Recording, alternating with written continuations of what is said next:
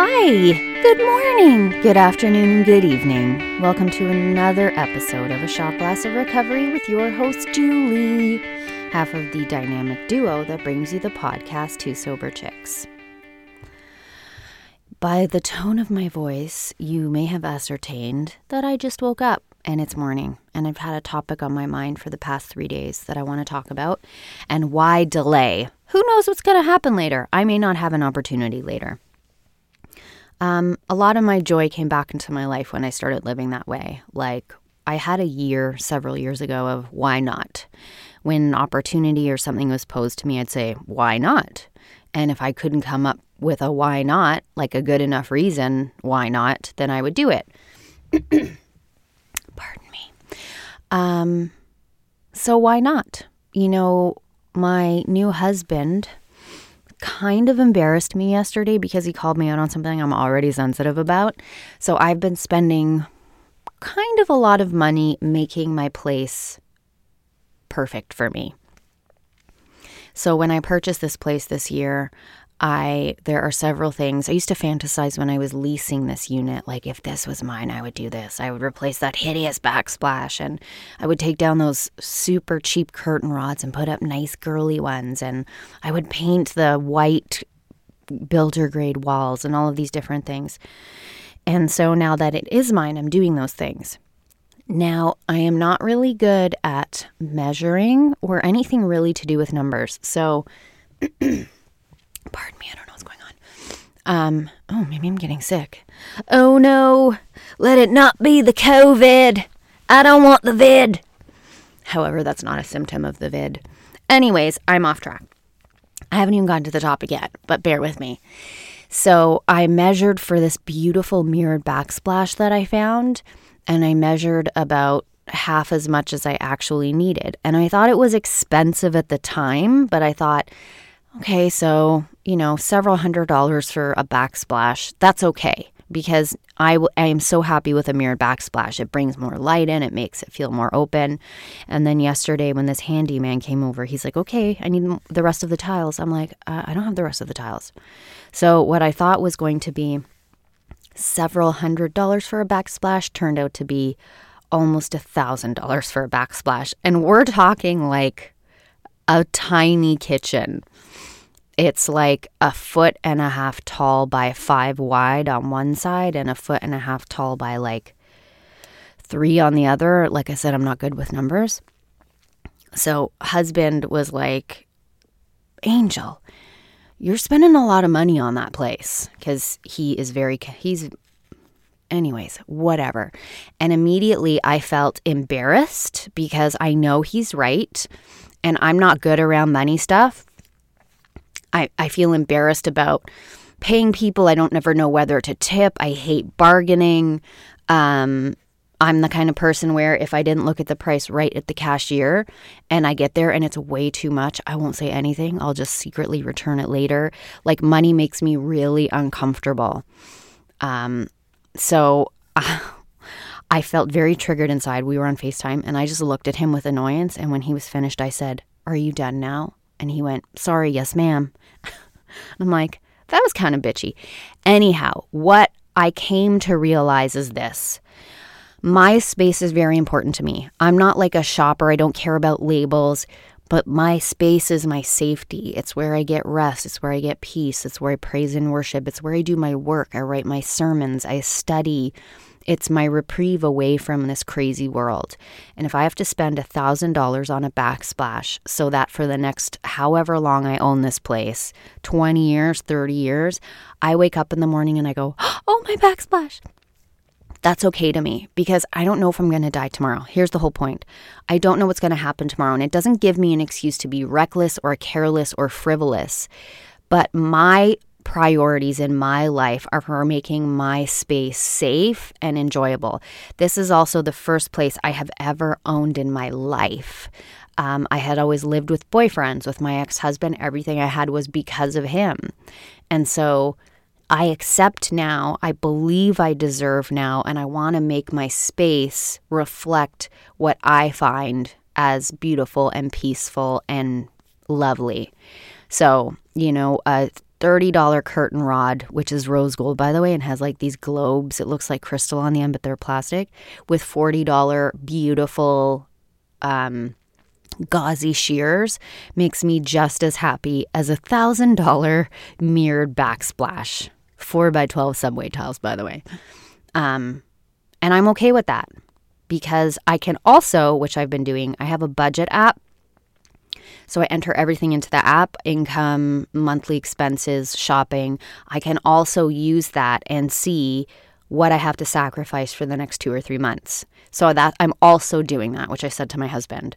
Um, I know it's a lot of money now, but I am on top of it and I can see how far I can go with not being able to spend a penny other than groceries and stuff. So, anyways, all that to say is there's not a lot of joy right now in our world. And if you can find it in the little things that make you happy and it works for you and it doesn't put you in danger, I say go for it.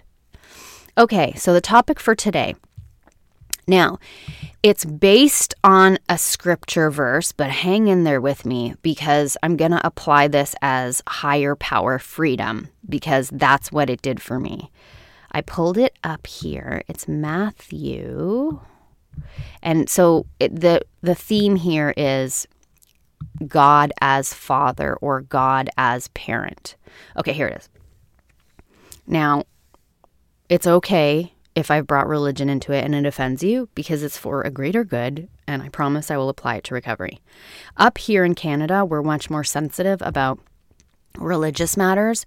Um, it's one of the reasons I have such a love for Americans because Americans are just so unapologetic about everything.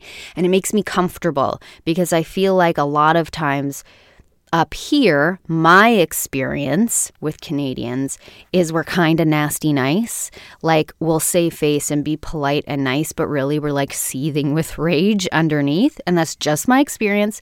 Whereas with Americans, it's all out on the table, so I don't have to guess.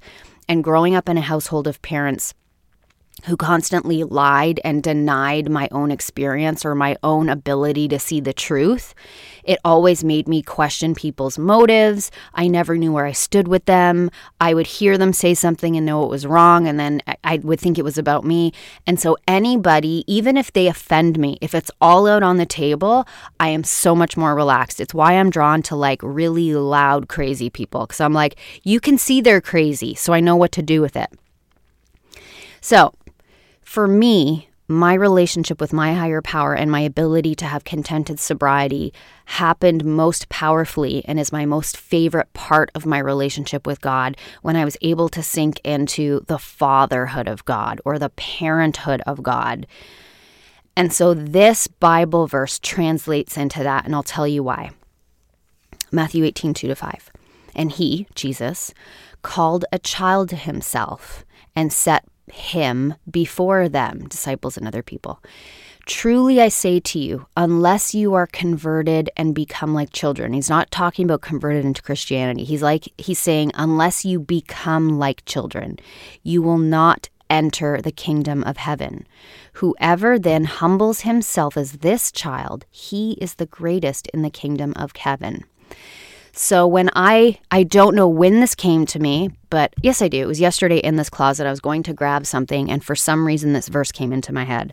And I thought the kingdom of heaven to me means a couple of things. One is where we go when we die. One is where the Holy uh, Father, Son, Holy Spirit are have the most powerful iteration of themselves.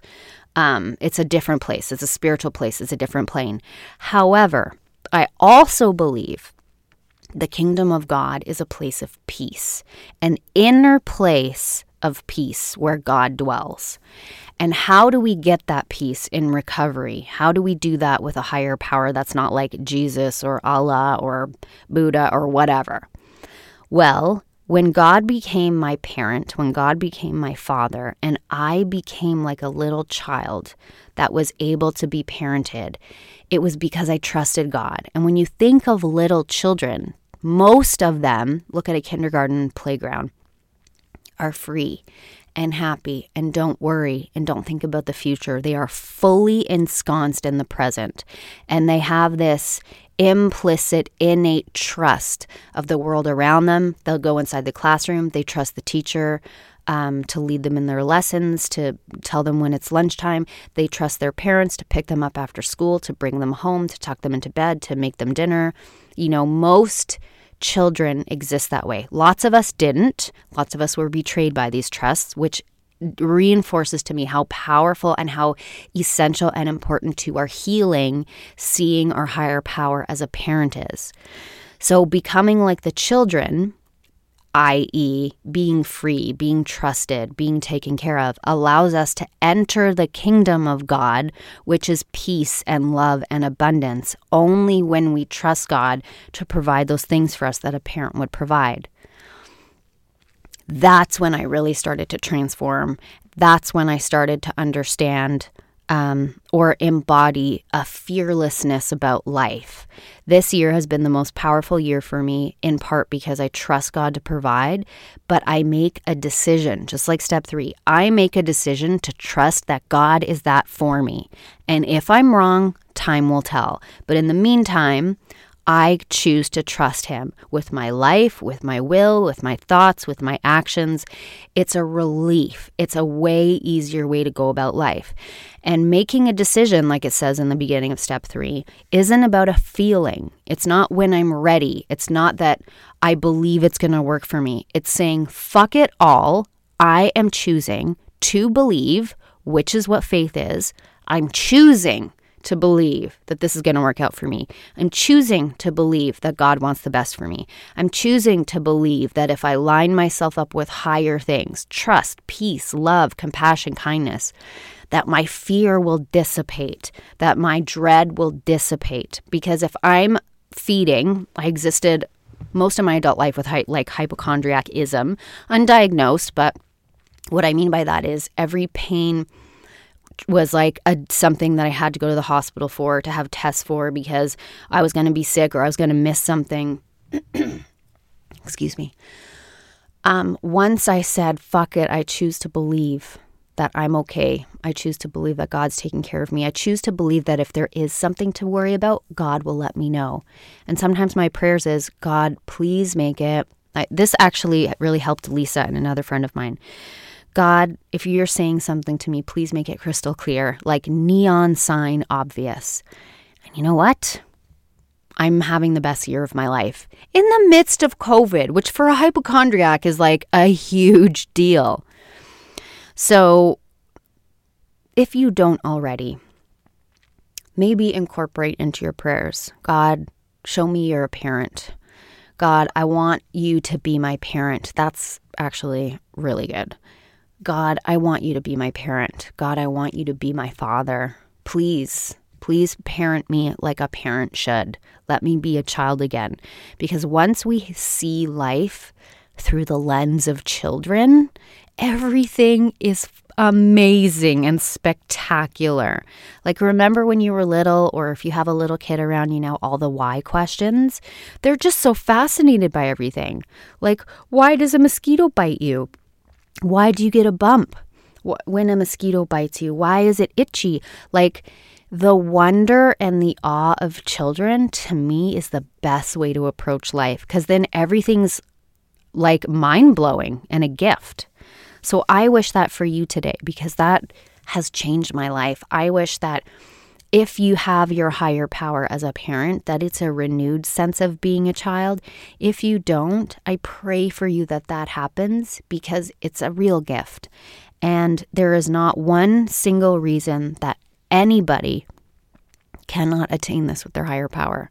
God is invincible. God is bigger than we will ever understand. If we could understand the mind of God or who God is, it wouldn't be God so we can't make sense of it. So dream big. Just like our fantasies a lot of times are like way out there and we can't make sense of like where it came from or how it could come to be.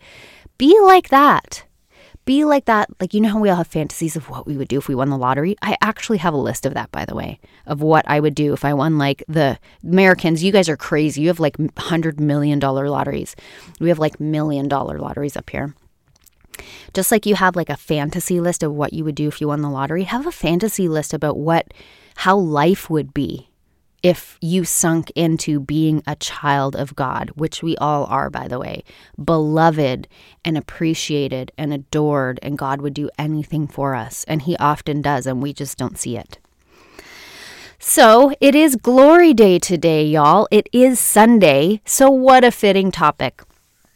I hope that this was exactly what you needed to hear.